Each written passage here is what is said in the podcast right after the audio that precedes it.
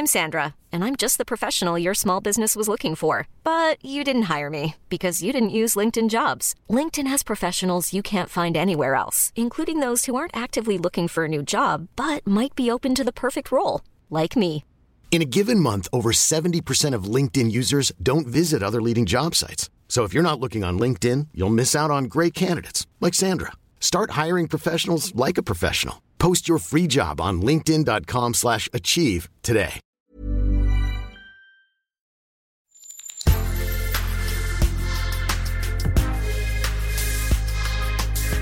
Mais avant l'épisode, j'aimerais vous rappeler que notre premier sponsor, c'est vous. Pour faire Thune, vous savez qu'on a besoin de thunes. Ça prend du temps, du travail de montage, de journalisme. Je vous épargne le fichier Excel des coûts. Mais à vous qui kiffez Thune, pour assurer notre indépendance financière et pour que ça continue, eh bien il n'y a qu'un moyen, la cagnotte Tipeee.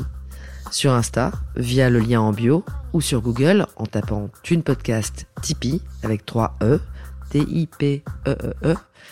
Vous êtes déjà nombreuses, nombreux, mais on espère que vous le serez encore plus. Pour que Thune continue, je compte sur vous.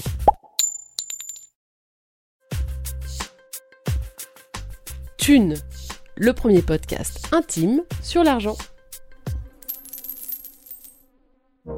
Quand on a 2-3 enfants, qu'on habite à Paris, qu'on a pris un emprunt immobilier pour acheter un appartement à 1 million d'euros, qu'on met ses enfants effectivement à l'école privée, qu'on a une sécu, une mutuelle privée, et qu'on est enfermé dans un certain niveau de vie, un certain confort, que tout le monde pratique la même chose autour de nous, il y a des freins à la fois sociaux, économico-financiers et idéologiques. Donc il est extrêmement compliqué de sortir.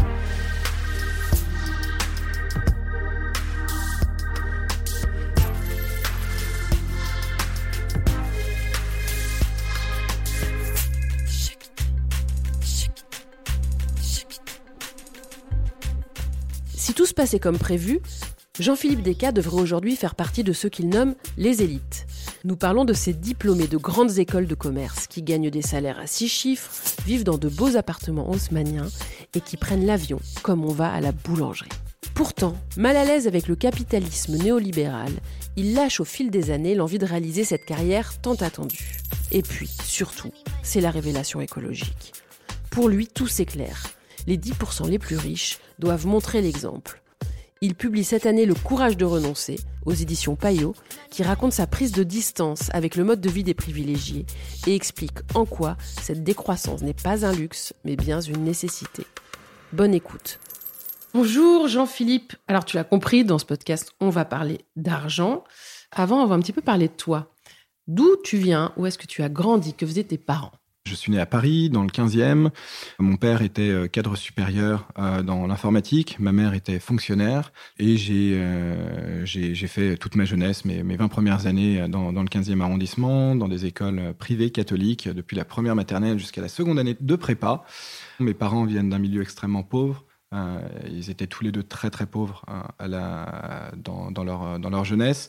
Ils ont eu la chance de s'élever socialement dans les années 50-60. Et moi, en fait, je suis arrivé sur le tard, puisque mes parents ma mère avait 35 ans et mon père quasiment 40 quand je suis né. Et du coup, ils avaient déjà une situation à ce moment-là. Nonobstant, on vivait dans des tours HLM. Qui était très très bien, hein, c'est pas pour dire dans une cité, etc. Mais du coup, au contact de gens qui n'étaient pas forcément des privilégiés. Donc voilà, j'ai eu la chance de fréquenter deux milieux assez différents durant toute ma jeunesse. Donc il y avait quand même la culture de la méritocratie. Complètement, ah oui, énorme culture de la méritocratie. Ouais, j'ai grandi... baigné dans cette culture de si tu veux, tu peux, tu peux t'extraire. Voilà, c'est ce que m'ont transmis mes parents, puisque quelque part, c'était leur chemin. Mais en te mettant quand même dans des écoles privées. Mais en me mettant tout à fait dans des écoles privées, puisque ils voulaient, l'idée, c'était de donner le meilleur en jugeant qu'une école privée, c'était une meilleure éducation que l'école publique et que par là, j'aurais plus de chances et plus de possibilités, en fait, de m'élever socialement. Mais ce que tu dis déjà, c'est que dans les écoles privées, il y a une surreprésentation de la prépa et des écoles de commerce, quoi. Enfin, de l'attirance vers les écoles de commerce. Ah oui, complètement, bien sûr. Ah ouais, tout à fait. J'en parle un petit moment dans le livre sur les choix d'orientation, mais moi, j'ai découvert ce que c'était qu'un IUT après avoir fait HEC. Enfin, je ne savais pas. On ne nous a jamais parlé de cette voie-là. Les seules personnes qui allaient à la fac, c'était les copains qui faisaient L, voilà, pour aller en fac de psycho ou en lettres modernes ou en philo. Mais c'est tout. Sinon, tout le monde faisait soit une prépa, soit une école à prépa intégrée pour faire ingénieur ou école de commerce. C'était vraiment les voies vers lesquelles on se destinait. Et autre anecdote un petit peu amusante d'ailleurs, c'est qu'on avait 100% de taux de réussite au bac dans mon école, dans mon lycée, et qui était un chiffre qui bien évidemment était assuré par le fait que tous les étudiants, enfin tous les élèves qui vraisemblablement avaient un risque de ne pas avoir leur bac étaient mis à la porte en fait avant l'arrivée au lycée.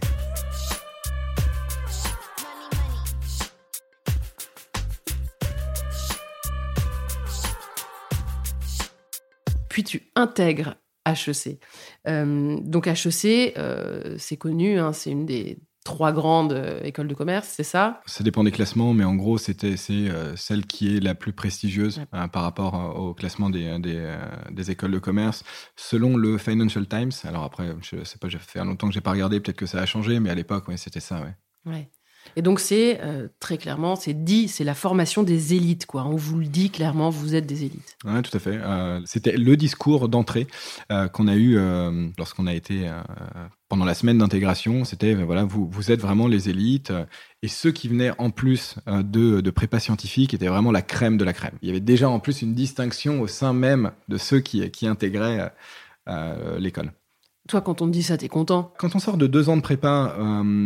Où effectivement, en fait, il y a une grosse dimension sacrificielle en prépa qui, en plus, est travaillée. Hein, ça fait partie de vraiment toute la culture de la prépa, de se dire il faut travailler comme un acharné et pour emmagasiner le plus de connaissances et essayer d'avoir la meilleure place au concours, sachant que ce sont des concours qui sont assez difficiles dans le sens où je crois que HEC, à mon époque, c'était 5000 personnes qui le présentaient pour 380 places.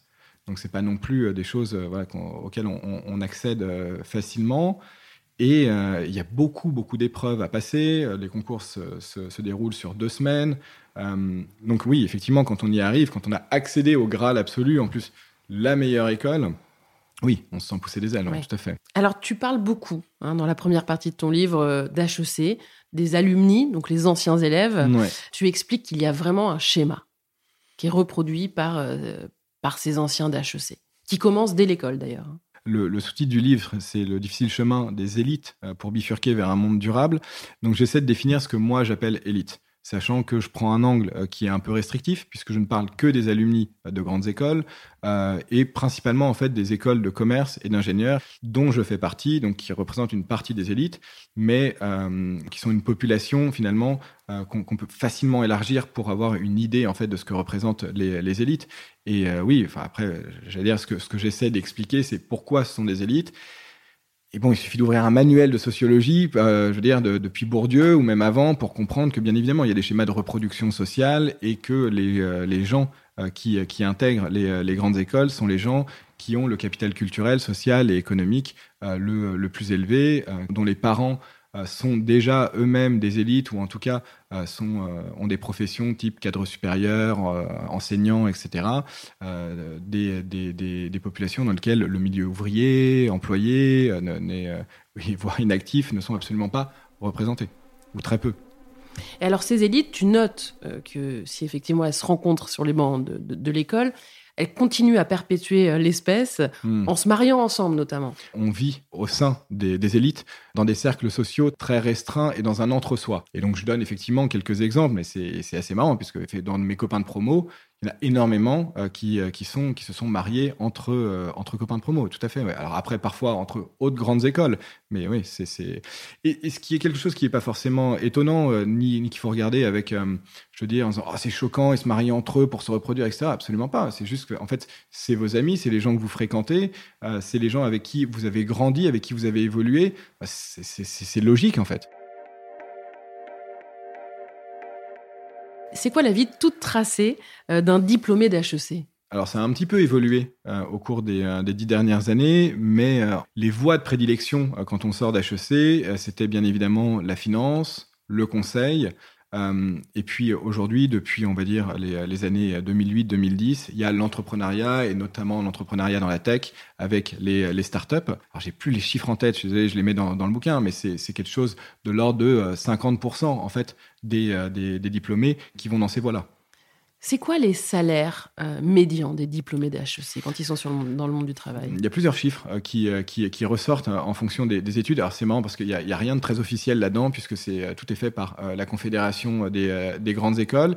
Donc ça dépend quel type d'école on prend, si on prend en compte aussi les MBA par exemple, donc ceux qui en fait sont venus à l'école après 5 à 10 années d'activité professionnelle, mais on est sur des chiffres qui sont entre 80 et 100 000 euros par an de salaire. Ouais. Et en sortant d'école ? Alors, en sortant d'école, HEC, il y a une étude que je cite, on est autour de 70-75 000 euros, je crois. Oui, c'est énorme. Oui, c'est effectivement, ouais, tout à fait, ouais, c'est énorme. Moi, je me souviens, à mon époque, en fait, donc, quand je suis sorti en 2010, ce qu'on visait au minimum, en disant on est à peu près satisfait, c'était 50 000 euros. D'accord. En sortant. Voilà, c'était un peu l'objectif. En dessous de 50 000 euros, on avait mal négocié. Oui, donc c'est énorme. Donc ça crée quand même une sorte de bulle. Tu crois que ça coupe de la réalité ? Mais bien évidemment. Ah non, ça coupe complètement de la réalité. Votre cercle d'amis est fait. Ce sont des gens donc, avec qui vous avez même niveau de salaire, même centre d'intérêt, même vision du monde, même idéologie, avec lesquels vous allez dans les mêmes types d'entreprises. En fait, vous êtes complètement déconnecté des autres populations de la société. Et encore une fois, je le dis sans avoir un regard de mépris ou négatif là-dessus, puisque c'est exactement la même chose si on prend d'autres types de populations. Mais c'est vraiment pour expliquer le fait qu'il y a un enfermement social qui crée une déconnexion et qui explique en fait que certains comportements ou certaines incompréhensions. Moi, je me souviens un collègue de mon père à l'époque qui travaillait qui était vendeur chez un grand producteur de matériel informatique, je ne sais plus si c'était Lexmark ou Computa Center, un truc comme ça, et qui en gros disait c'est terrible, je vais devoir vivre avec 100 000 euros par an ou quelque chose comme ça, parce que je dois faire des efforts, j'ai perdu en salaire, etc. Et honnêtement, il le pensait réellement. Hein. Il était vraiment catastrophé à cette idée-là. Alors quand on le regarde de loin, c'est extrêmement choquant, mais lui, il ne savait pas quoi faire.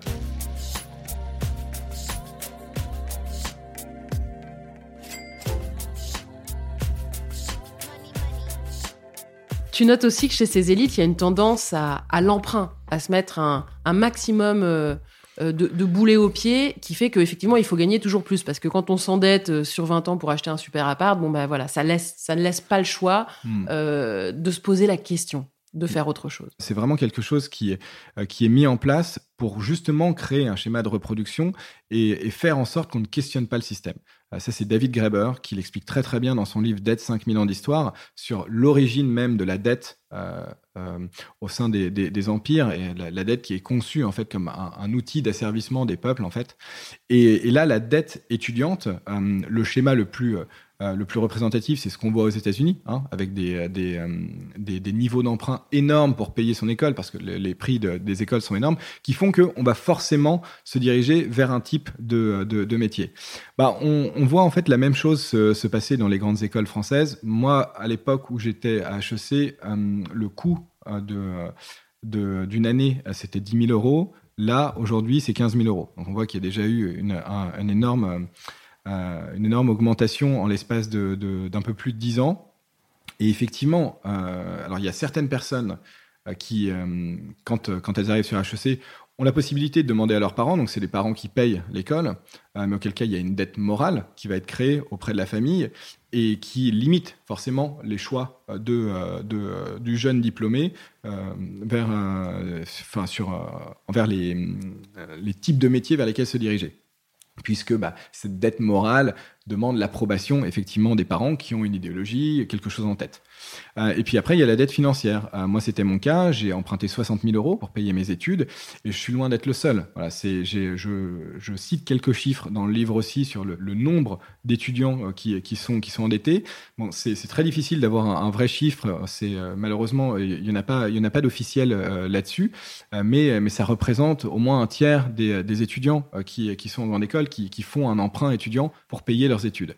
Quand on emprunte 60 000 euros sur 9 ans, au taux que c'était en 2010, quand je suis sorti, il fallait rembourser 1200 euros par mois. Le prix d'un deux pièces à Paris, quoi. Ouais, c'est ça. Donc 1200 euros par mois et on n'a pas commencé ni à manger ni à se loger. Et donc c'est pour dire quel est le type de salaire auquel il faut prétendre quand on a ce type d'endettement. Ça met la barre très haut. Au-delà de mettre la barre très haut, ça empêche d'aller vers des voies divergentes. C'est-à-dire que ça conduit directement vers les métiers les plus rémunérateurs. Et ces métiers les plus rémunérateurs, c'est généralement ceux de la finance et du conseil. Et du coup, ça envoie directement vers ces métiers-là.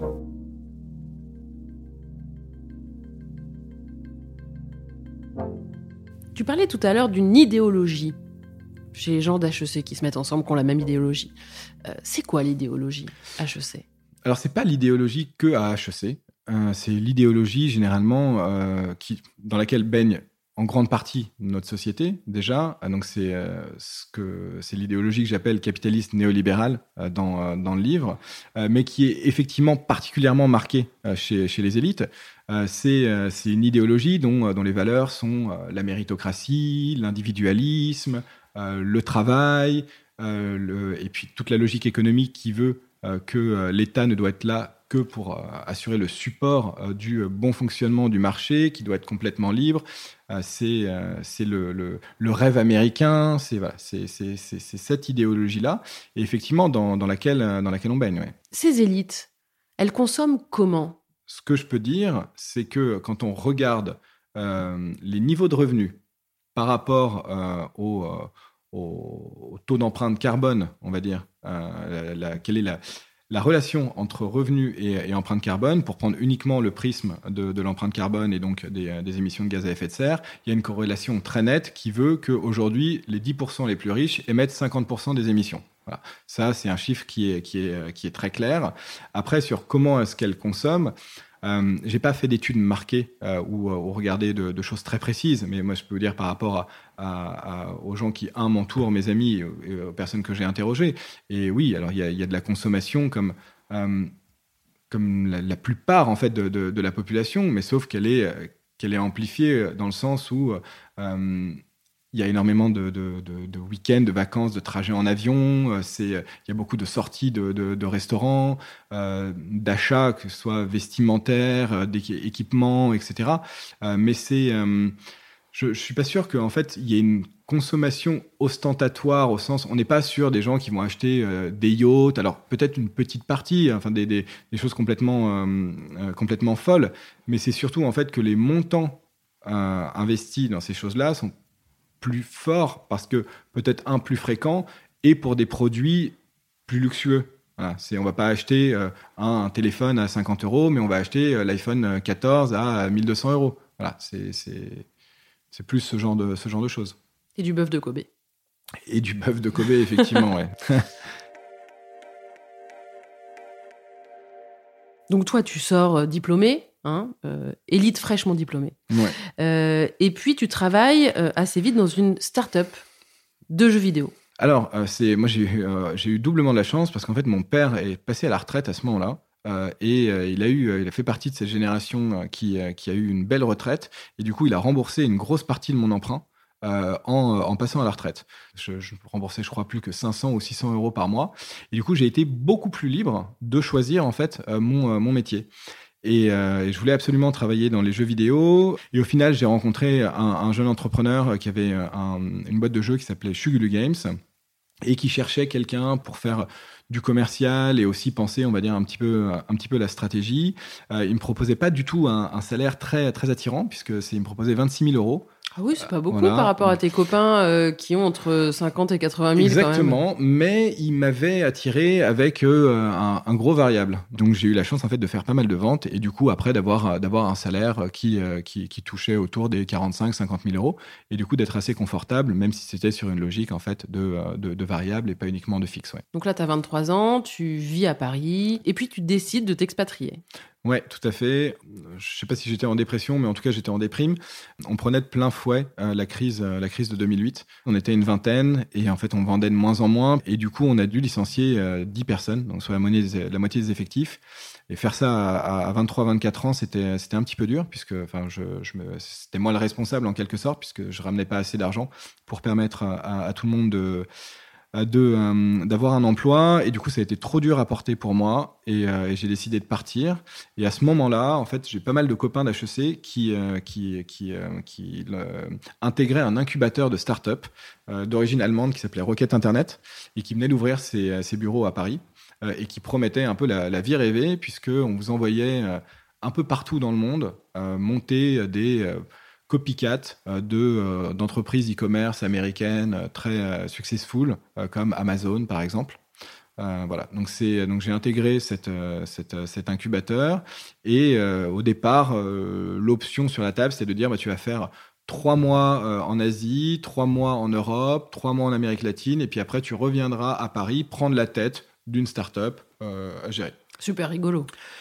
Ouais, sur le papier, absolument incroyable. En plus, bien payé, enfin vraiment le rêve. Donc bien payé, je crois que, si je dis pas de bêtises, j'étais à 50 000 euros salaire, sauf qu'en plus, c'était du net, parce qu'on était sur une niche fiscale qui était, puisqu'on dépendait de l'entreprise française qui nous envoyait à l'étranger. Ça, c'est une niche fiscale assez méconnue, mais qui fait que lorsqu'on est commercial envoyé à l'étranger plus de 200 ou 250 jours par an, en fait, on n'a pas à payer d'impôts. Donc là, super, donc tu... Alors super, non, pas vraiment, puisque là, en fait, sans le comprendre à la base, je découvre un petit peu l'impérialisme néocolonial sous ses formes les plus sombres, et qui fait que je me retrouve à nouveau dans une situation absolument délirante, puisqu'on arrive sur place et que... En fait, nous, on pense partir de manière un petit peu naïve pour développer le e-commerce dans des pays qui n'ont pas encore de e-commerce en se disant c'est forcément mieux, c'est forcément cool, c'est du progrès et on va en gros leur apporter le e-commerce. Un peu comme finalement on envoyait des religieux et des missionnaires à une certaine époque pour prêcher la bonne parole. Je me rends compte, c'est que l'objectif n'était absolument pas ça, puisque l'objectif en fait de la maison mère en Allemagne, c'était tout simplement de valoriser au mieux les boîtes locales pour les revendre en fait à des fonds et faire jackpot et tout simplement eux valoriser les parts des fondateurs. Et c'est exactement ce qui a été fait. Donc il n'y avait aucune stratégie réellement pensée, en tout cas qu'on nous communiquait sur place. Les choses changeaient quasiment tous les jours. Un jour, il fallait avoir le plus de produits disponibles sur le site. Le lendemain, avoir des produits qui coûtaient le plus cher, augmenter le taux de marge, l'en baisser, couper les coûts marketing. Et donc finalement, à un moment donné, on s'est rendu compte qu'ils avaient réussi ce qu'ils voulaient faire, c'est-à-dire lever des fonds auprès de différentes banques. Et du coup, on nous a dit, ça serait bien de couper les coûts pour montrer en fait des marges qui sont un peu plus élevées. Et donc, sur les 200 personnes que vous avez, il faut en liquider la moitié pour augmenter les marges. C'est génial. Je me suis barré de Paris parce que on avait dû licencier la moitié des effectifs à cause de moi. Maintenant, il faut que je m'occupe de licencier d'autres personnes en nous mettant bien la pression, en nous disant si t'es pas capable de faire ça, c'est que tu peux pas être un bon manager, c'est que tu seras jamais un bon entrepreneur en fait. Si t'es pas capable de licencier, ça c'est encore une des théories absolument géniales du management. Néolibéral qui règne vraiment dans ces sphères-là. Et du coup, j'ai décidé de me barrer. Je rentre à Paris, je monte une boîte, je reste 4 ans à Paris. Cette boîte, c'était une agence de marketing dans le secteur des jeux vidéo, toujours. Et on travaillait beaucoup à l'international, notamment avec des éditeurs de jeux japonais, ce qui fait que je passais beaucoup de temps au Japon. Voilà, avec ma nouvelle copine, on s'est dit, écoute, partons. Elle avait aussi envie de bouger. Donc on s'est dit, allons vivre à Tokyo. Voilà, je vais prendre la tête du bureau qu'on a monté là-bas et on va s'installer à Tokyo. Donc à l'époque, celle qui était ma copine, qui est devenue ma femme, est d'origine vietnamienne. Et on s'est dit, sur le chemin, il y a le Vietnam. On va s'arrêter, voir ta famille, etc. Et au final, on n'est jamais parti.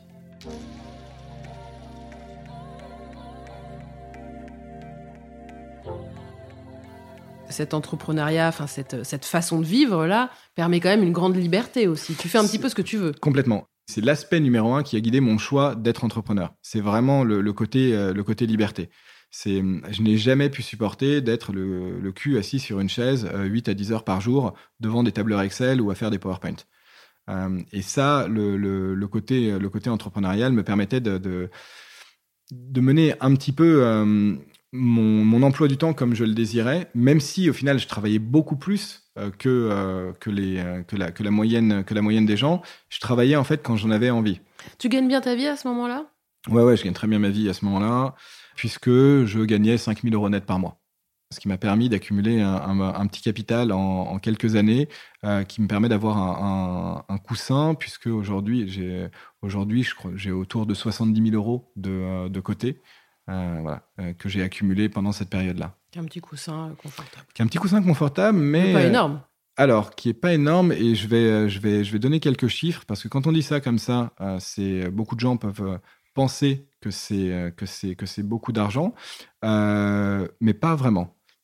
Si on regarde en fait le patrimoine médian des Français, on se rend compte qu'il est autour de 120 000 €. Alors bien évidemment, il est notamment placé dans l'immobilier. Moi, j'ai pas d'appartement, j'ai pas d'immobilier, etc. Donc c'est ça mon patrimoine. Donc en fait, avec ces 70 000 € de patrimoine, je suis dans les 50% les moins privilégiés des Français. Voilà, c'est ça qu'il faut avoir en tête quand même. Il y a beaucoup de gens qui, bien évidemment, n'ont pas du tout d'argent de côté, qui sont en galère. Enfin, je rappelle qu'il y a quand même quasiment 15 millions de personnes en France qui vivent sous le seuil de pauvreté, de plus en plus à l'aide alimentaire. Donc, bien évidemment, c'est indécent et de dire, voilà, c'est pas tant d'argent, machin, etc. Quand on regarde à travers ce prisme-là, mais voilà, de manière froide et juste en regardant les chiffres de manière empirique, c'est pas quelque chose qui vous classe parmi les gens qui gagnent le plus d'argent. Quand tu racontes toutes ces expériences, on sent qu'il y a quand même une forme d'insatisfaction chez toi. Hein, t'es souvent insatisfait, tu cherches, t'es pas forcément content de là où t'es. Mais on sent aussi la violence de ces jobs en fait, dans lesquels évoluent ce que tu appelles les élites. C'est violent, c'est des gros horaires, c'est moralement compliqué, c'est des licenciements, c'est vraiment devoir être dur, devoir être ferme, devoir travailler sans compter. Alors, est-ce que c'est ça ton premier déclic contre cette vie-là, ou est-ce que ça va être vraiment la prise de conscience écologique ? Je pense que c'est vraiment ça. En fait, ma prise de conscience écologique, elle arrive extrêmement tard. Hein. Mes copains se foutent de moi parce que j'étais vraiment le pire. Hein. J'étais vraiment le connard qui jette ses bouteilles en plastique par la fenêtre de la bagnole en roulant sur l'autoroute, qui fout ses mégots n'importe où, en disant « Ah, bah, il y a des gens qui sont payés pour balayer. » Enfin, vraiment, hein. Enfin, c'est un immonde connard, quoi. Donc, j'avais aucune conscience de ça et ça ne me parlait pas du tout. Non, moi, mon chemin est vraiment plus sur le côté travail, rapport au travail, que je trouvais dingue et que j'ai toujours trouvé dingue. En fait, j'ai toujours trouvé dingue de passer 10 à 12 heures par jour dans un bureau et de se dire c'est pas grave parce qu'à 65 ans, on profitera de la vie. C'est quelque chose que je ne comprends pas. Alors après, c'est peut-être moi aussi mon expérience familiale.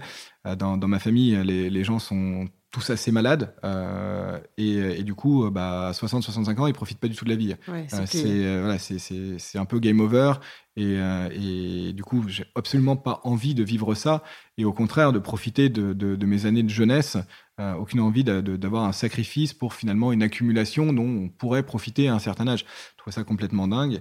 Et le côté start-up où très vite, en quelques années, parfois en quelques mois, tu peux gagner plein d'argent et en gros être un peu rentier derrière, moi ça me paraissait pas mal. Hein. Je me disais, c'est cool, j'ai la chance de pouvoir accéder à ces modalités. Pourquoi pas ? Et c'est un petit peu ce que je cherchais.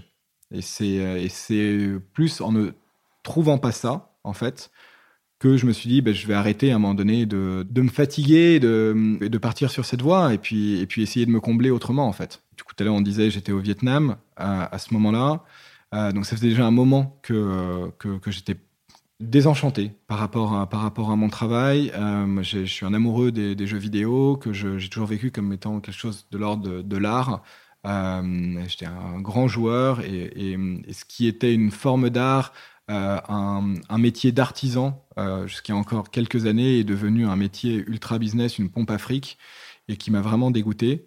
Et du coup, voilà, c'est un peu un cumul de tout ça qui a fait que j'ai voulu faire un petit pas de côté. Et en étant au Vietnam, je me suis trouvé en décalage aussi, complet, avec déjà mon cercle social, donc mes amis, mes collègues, dans un environnement très différent, avec un rapport au monde très différent, beaucoup de temps pour réfléchir, pour faire d'autres choses. Et du coup, voilà, je me suis mis à m'intéresser à d'autres choses. C'est au Vietnam que tu prends conscience que ta vie, en fait, que tes atouts extérieurs de réussite, pour les Vietnamiens, ils évoquent pas grand-chose, en fait. Alors, pour les Vietnamiens, et alors c'est même pas tellement pour les Vietnamiens, mais c'est, j'allais dire, plus pour même les étrangers, les expatriés qui vivent au Vietnam. En vrai, je fréquentais assez peu de Vietnamiens, donc non, c'était plus pour en fait vraiment les expatriés qui eux-mêmes vivaient au Vietnam. Le côté start-up de la tech, donc de la publicité en ligne, enfin. C'est vraiment, on pissait dans un violon, hein. C'est vrai, ça voulait absolument rien dire. Ça n'existe pas, en fait. Ouais, puis enfin, ils trouvent pas ça particulièrement cool, ils comprennent pas à quoi ça sert, enfin, ils travaillent tous soit dans l'agriculture, l'alimentation, l'immobilier, voilà, c'était vraiment ça. Là, en revanche, c'était l'éclate, hein. Là, le côté, on rachète des apparts à pas cher pour en faire des Airbnb qu'on revend 3 mois après, ça, tout le monde était là-dessus. Pareil, au niveau de l'agriculture, alimentation, lancer des produits, travailler pour faire de l'import-export avec le Vietnam sur les produits alimentaires, ça, il y avait du monde aussi. Mais ouais, non, pas pour la pub, ouais.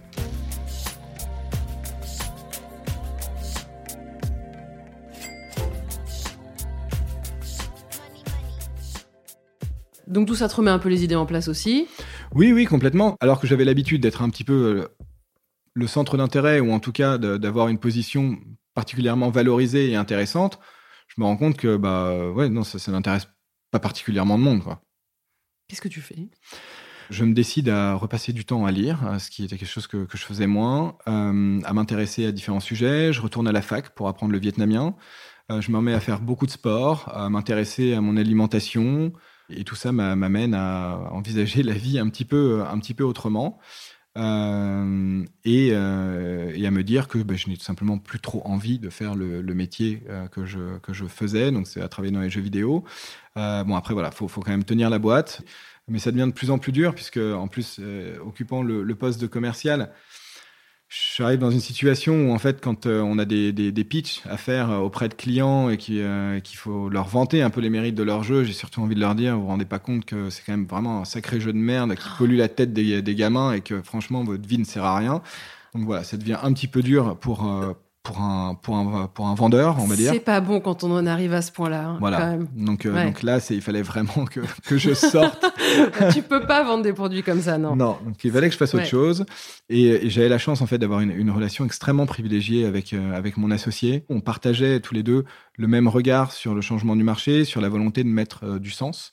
Et on creuse. Ça dure 1 an. On a tenté plein de choses, vraiment du food truck, de la ferme locale, au réseau social bienveillant et à impact positif. Parce que voilà, donc du coup, après 1 an en fait de recherche, de réflexion, de business model qu'on essaye d'équilibrer entre impact social, environnemental et finalement rentabilité économique, même en cherchant pas à devenir vraiment une start-up qui croît énormément. On se rend compte que c'est extrêmement difficile, qu'il y a toujours une épine quelque part et qu'au final, à chaque fois qu'on creuse de manière un peu plus profonde le réel impact qu'on va avoir, on se rend compte qu'en fait, c'est une fausse bonne idée. Et j'en viens un peu, moi, à la conclusion à ce moment-là déjà, qu'en fait, c'est vraisemblablement pas possible d'allier impact économique et impact social et environnemental, que l'idée du capitalisme responsable ou du capitalisme éthique est en fait une illusion, juste un mirage. Et du coup, j'arrête. Mais c'est très, très triste comme constat. Non, c'est pas triste, c'est déstabilisant, puisqu'en fait, ça vient interroger beaucoup d'idées reçues qui nous semblent évidentes, comme s'il y avait toute une construction qui vient s'évaporer, mais pour laisser place à quelque chose qui est éminemment logique et évident. Et du coup, je me dis, ben, en fait, je vais arrêter d'essayer de chercher à faire rentrer un carré dans un cercle, en fait. Juste, ça marche pas. Le Covid arrive un peu plus tôt qu'en France. On prend la décision de rentrer en France. Moi, j'en pouvais plus, en fait, de la vie au Vietnam. Je me sentais extrêmement mal. J'avais l'impression de vraiment vivre comme un colon. Le mode de vie qu'on pouvait avoir à prendre l'avion en permanence, etc., ne me convenait plus.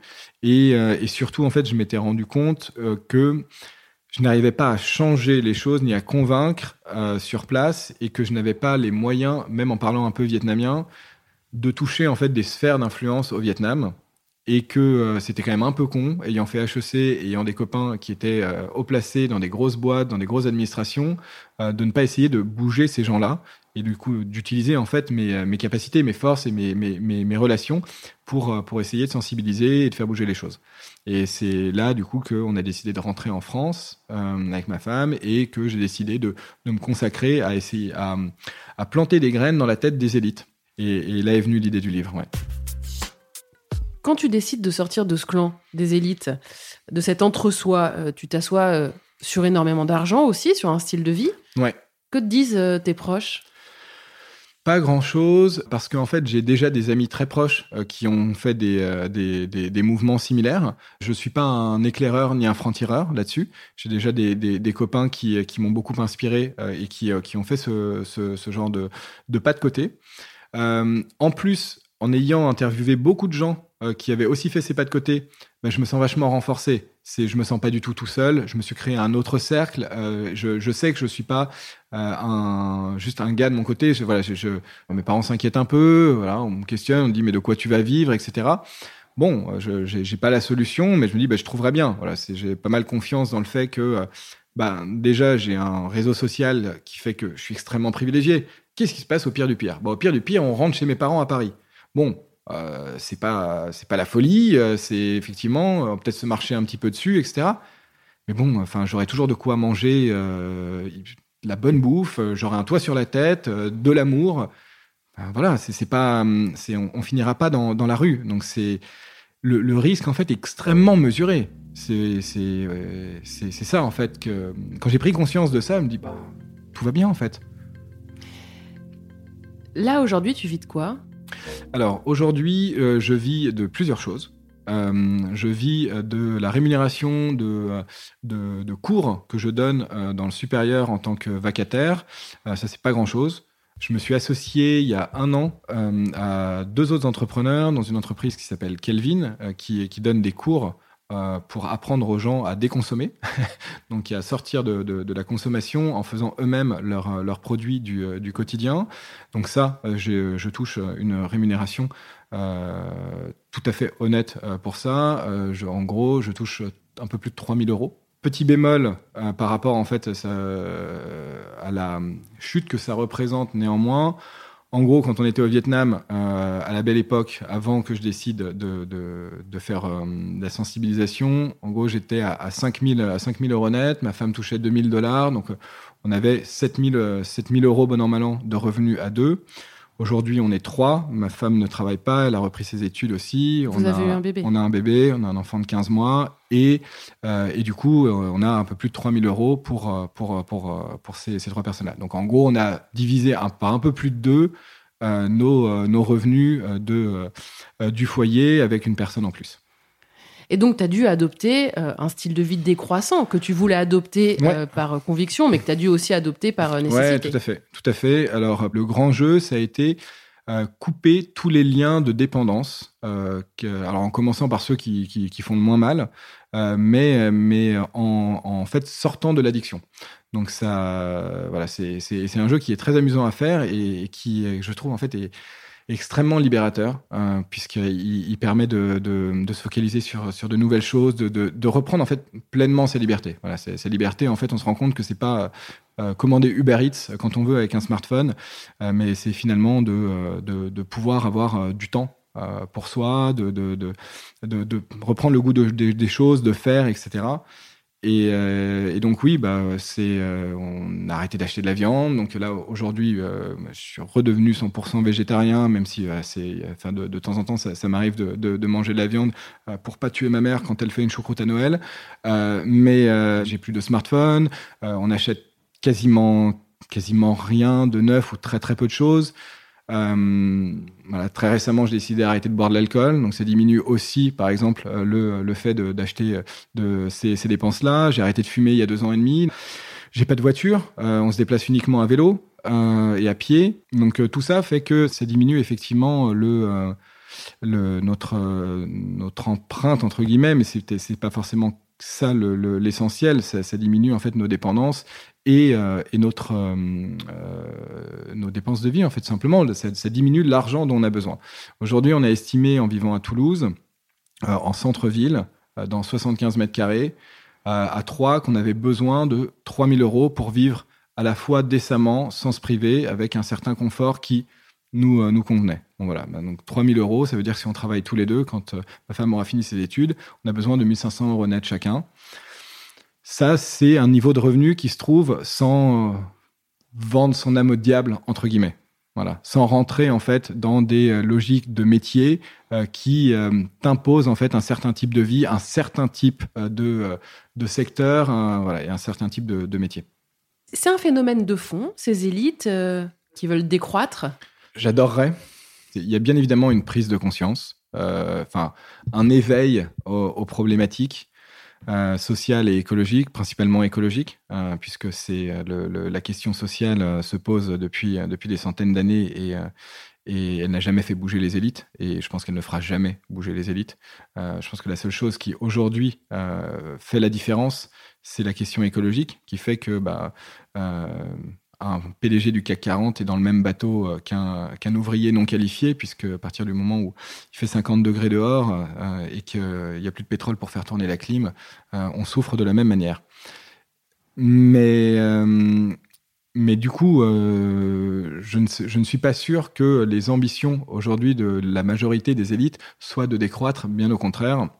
Je pense que les idées sont plutôt de rentrer dans une sorte de capitalisme responsable ou de croissance verte, en fait, en opérant des changements à la marge, sans perdre en confort de vie, pas par cynisme, mais tout simplement parce qu'il y a une méconnaissance réelle, en fait, des enjeux, il y a une méconnaissance de l'urgence, et puis un énorme déni par rapport au fait de devoir sacrifier beaucoup de choses.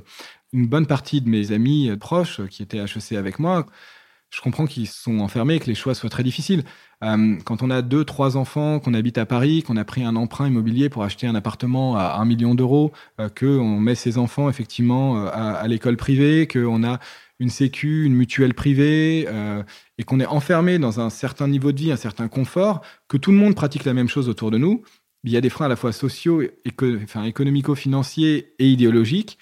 Il est extrêmement compliqué de sortir, puisqu'il y a une logique sacrificielle qui fait que si on fait un mouvement uniquement en tant qu'individu, si les autres ne nous suivent pas, c'est insupportable. C'est ce qui explique pourquoi les gens se bougent beaucoup sur les jets privés. Ça fait tout un foin en ce moment, les jets privés.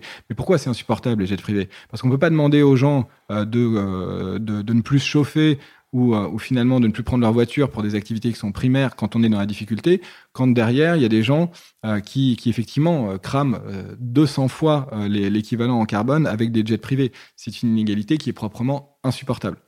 Donc voilà, c'est ce qui explique que c'est très très difficile et qu'il faut malheureusement réguler et légiférer là-dessus pour mettre tout le monde à la même enseigne. Voilà.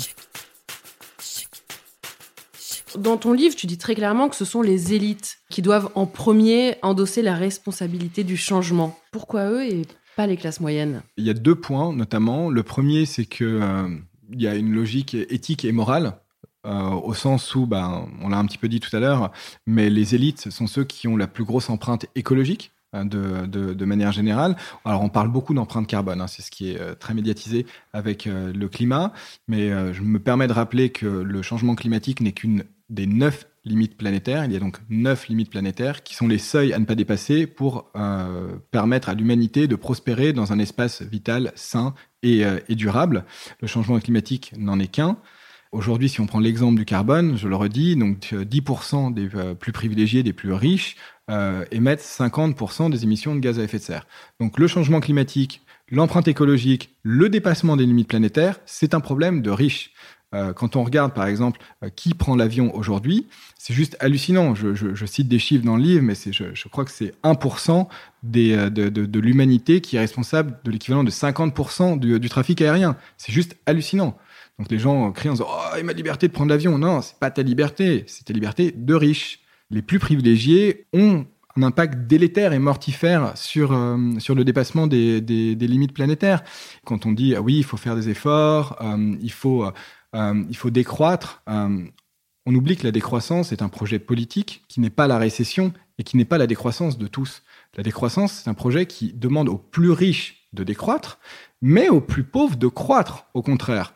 Puisque la décroissance est un projet éminemment égalitaire. Donc voilà, donc surtout à ne pas caricaturer. Ça, c'est le premier point, c'est sur le côté éthique. Et puis le deuxième, qui est assez fondamental aussi, c'est le fait que les élites sont les personnes qui sont dans des positions de pouvoir aujourd'hui, qui occupent des places privilégiées dans la société civile, que ce soit dans les administrations, que ce soit dans les entreprises. Donc, c'est eux qui ont la capacité d'opérer les changements au sein du système. C'est pour ça que je crois fortement au fait de créer une acculturation au sein des élites, au fait de prendre un regard critique, de se déconstruire personnellement et collectivement en tant que classe sociale pour interroger nos croyances, prendre du recul et permettre en fait de faire évoluer, de transformer. C'est même pas évoluer, on parle de transition écologique. Je suis désolé, mais c'est du bullshit. C'est pas une transition, c'est une transformation. Il faut être très clair avec ce qui se passe. Les gens n'ont pas conscience de l'énormité des transformations qu'il va falloir opérer. Mais aujourd'hui, les seuils planétaires ont été tellement dépassés que la question qui se pose, c'est comment est-ce qu'on va manger dans les années qui viennent. L'agriculture, aujourd'hui, je reprends les mots du chercheur Bertrand Valliorghe, est passée d'une activité à risque à une activité incertaine. Qu'est-ce que ça veut dire ? Ça veut dire qu'avant, il y avait des risques qu'on pouvait mesurer et auxquels qu'on pouvait assurer aussi. On savait ce que c'était. C'est devenu une activité incertaine, ce qui fait qu'on ne sait pas ce qui va se passer. On ne sait pas quelles plantes vont pousser. On ne sait pas comment elles vont se comporter. Donc, tout l'état des connaissances et des pratiques agricoles est remis en question. On est sorti de l'ère géologique de l'Holocène qui faisait qu'on avait un certain confort pour le développement de l'espèce humaine et de la civilisation humaine telle qu'on la connaît aujourd'hui. On en est sorti pour aller vers on ne sait où pour l'instant, et ce qui fait qu'on rentre dans l'incertain. Donc voilà, c'est pour ça que le changement opéré est éminemment drastique et structurel. Qu'est-ce qu'elles peuvent faire ces élites si elles décroissent ? Comment elles peuvent se transformer ? En quoi ? Parce que si tout le monde devient maraîcher, c'est un peu la fin du monde d'une autre façon, quoi. Ça ne va pas du tout le faire pour les maraîchers. En fait, le travail primordial, c'est vraiment un travail de déconstruction. C'est vraiment ce que j'appelle de mes voeux, et moi, je ne cherche pas à faire autre chose. Il faut se sortir de la tête qu'on va apporter des solutions. Déjà, il faut se poser les questions sur quoi repose notre croyance, quel est notre rapport au monde. Je veux dire, c'est éminemment, en fait, philosophique, la question qu'il faut se poser. C'est le regard que l'on a en tant qu'être humain sur le monde. C'est les rapports de domination que l'on a sur d'autres êtres humains, sur le vivant de manière générale. C'est ça qu'il faut interroger. Et après, on pourra se poser la question en fait, des réponses à apporter. Je cite une Albert Einstein, je crois que c'est apocryphe, mais bon, elle fait le taf, cette citation, qui dit « Si j'avais 1 heure pour résoudre un problème, je prendrais 55 minutes pour étudier le problème et 5 minutes pour apporter des solutions. » Aujourd'hui, on passe 30 secondes à étudier le problème et on veut absolument apporter des solutions. Je comprends, c'est stressant, ok, je l'entends. Mais c'est pas le... En faisant ça, on fait du capitalisme responsable, on fait des post-ban d'idées, on fait du greenwashing. On se dit, ah c'est génial, on va remplacer toutes les voitures thermiques par des voitures électriques. C'est con, c'est juste con. Ça ne marche pas. Voilà, pour 1000 raisons, je parle dans le livre plus précisément, ça ne marche pas. On se dit, ah, on va pas remettre en question la production de plastique ou d'autres choses, mais on va tout simplement recycler. C'est con, ça marche pas aussi. Voilà. Donc c'est une prise de recul beaucoup plus fondamentale qu'il faut avoir sur le système. Pour terminer, c'est quoi ton regard sur l'argent aujourd'hui ? C'est un regard assez critique, au sens où en fait l'argent... Je le vois aujourd'hui comme un caillou dans la chaussure. Fondamentalement, je suis forcé de gagner de l'argent pour en fait satisfaire des besoins fondamentaux, me loger, me nourrir, avoir accès à un certain système de santé, donner accès à un système éducatif à mes enfants, etc.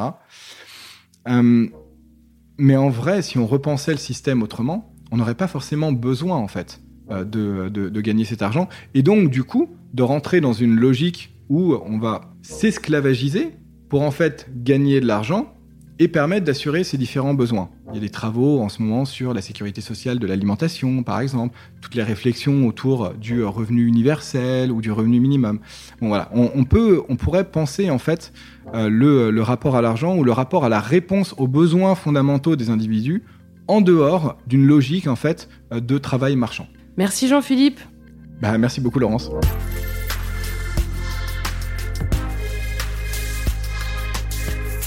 Voilà, vous avez encore écouté un épisode de Thune, un podcast de Laurence Velli et Anna Borel. Cet épisode a été réalisé par Laurence Velli, monté par Frédéric Fortuny et accompagné d'une musique d'Emma Bitson. Si vous aimez Thune, vous pouvez nous soutenir. Le plus simple, c'est des étoiles et des commentaires sur vos plateformes d'écoute.